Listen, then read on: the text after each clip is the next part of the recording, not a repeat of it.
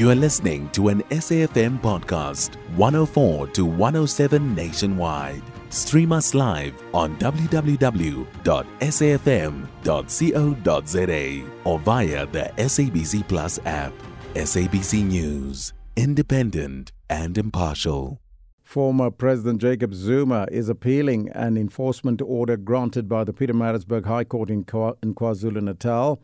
Now, this was after journalist Karyn Maughan and senior state advocate Billy Downer's enforcement application was granted, barring Zuma from seeking further private prosecution against them despite his appeal. Last year, Zuma served Downer and, Mo- and Maughan with a uh, summons to appear in court for private prosecution over claims that Downer illegally leaked his private medical records to Maughan for publication.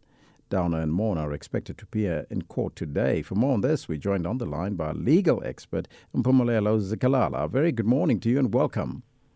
Good morning, journalists. Good morning to your listeners. My good sir, the legal team representing the former President Jacob Zuma filed that appeal against the recent enforcement order. What does this recent appeal entail for the order granted by the Pietermaritzburg High Court and Mr. Zuma's private prosecution itself? It, it basically nullifies the order which was granted by the Pietermaritzburg High Court. Let's maybe look back at what the provision actually states.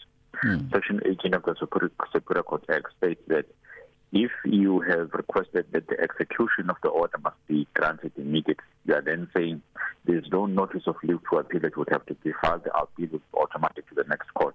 And when that appeal to the next court has been filed, you are reversed back to the status quo as if um, um, the, the, the, order had been granted in the first place. So what we saw yesterday was um, what I must say a brilliant chess move by the lawyers of the former president by saying, well, if you are going to want your order to apply immediately, we are going to quickly prepare our notice of leave to appeal within a matter of hours after the order has been granted so that you're able to appeal on Friday in the court in which, or in a matter in which we are prosecuting you uh, against certain violations in which we are stating that you have broken the law on.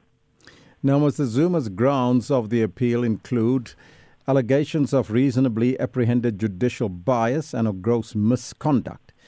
Can Zuma's legal team successfully call for the dismissal of the enforcement order, arguing that the urgency of the enforcement application was then contrived and perhaps amounted to somewhat of an abuse of court processes? Mm. Now, now, we must be clear on that one that since the appeal has been lodged or has been filed, it then nullifies whatever provisions or whatever order which was issued by the Pietermaritzburg High Court. The only thing in which the appeal is going to focus on is the merits of the matter. Was the matter properly adjudicated? Were the grounds that were stated by the Pietermaritzburg High Court grounds that ought to be to be dealt with? I think what is most important in this question would be for me which is the appropriate court to deal with this matter? Is it a civil court where a judge is wearing a black robe, or a criminal court where a judge is wearing a red robe, taking into account that there are provisions within the Criminal Procedure Act that deal with all the defenses which were raised within the civil action. So why they need to, to duplicate dispute resolution systems instead of focusing on one? And if you do that, you avoid the situation in which you find yourself in now, where there are going to be two courts issue two orders which are maybe in conflict with, with one another, and one end up taking precedence over another, even though they're in the same division.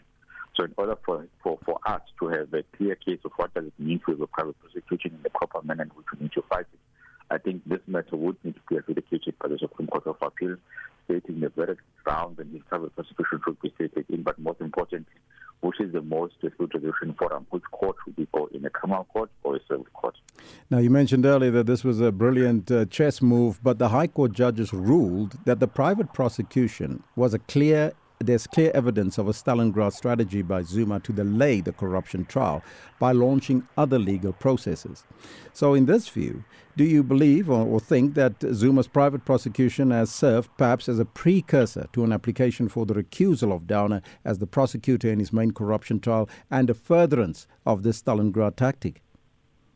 I think that definitely when they come back, one of the arguments which are going to be there are, are, are that in the criminal matter, there's still a prosecutor that we have a problem with. There's a civil prosecutor who is regarded as an accused in another matter. So how can you allow this matter to continue when you haven't finished uh, ventilating this matter? Remember, on the last occasion when the no title to prosecute this uh, uh, matter was being heard, Billy Downer was not a charged individual or an accused individual in such a matter. But when you come back now, he's now a charge in, in individual. And then the question would be, do you want to continue with the prosecutor which uh, uh, uh, is an accused in another matter, a matter which is similar linked to this one, a matter in which he is prosecuting one of the accused. So the accused have been interchanged in, in, in, in this matter. So it's one of the things in which the court would have to look at. But another thing that we need to consider, in as much as everyone has a right to go to court and to defend their rights, Advocate uh, Billy Dunn and Ms. Karyn Moore would have said or are saying in their papers, we are trying to protect our rights, and any legal processes in which the former president then engages in, I think it should be looked at in the same manner of him saying, I want to make sure that I'm able to get justice in, in, whatever manner. Mm-hmm. If it means that the main trial would have to stop a bit up until I'm prosecuted, let's do so because my rights also need to be protected. I have right to be protected by the Constitution and the law too. Mm-hmm. I thank you so much for your thoughts. That was legal expert Mpumelelo Zikalala. You can find SAFM Current Affairs on 104 to 107 nationwide. Our podcasts are available for download on all our digital platforms. SAFM, leading the conversation.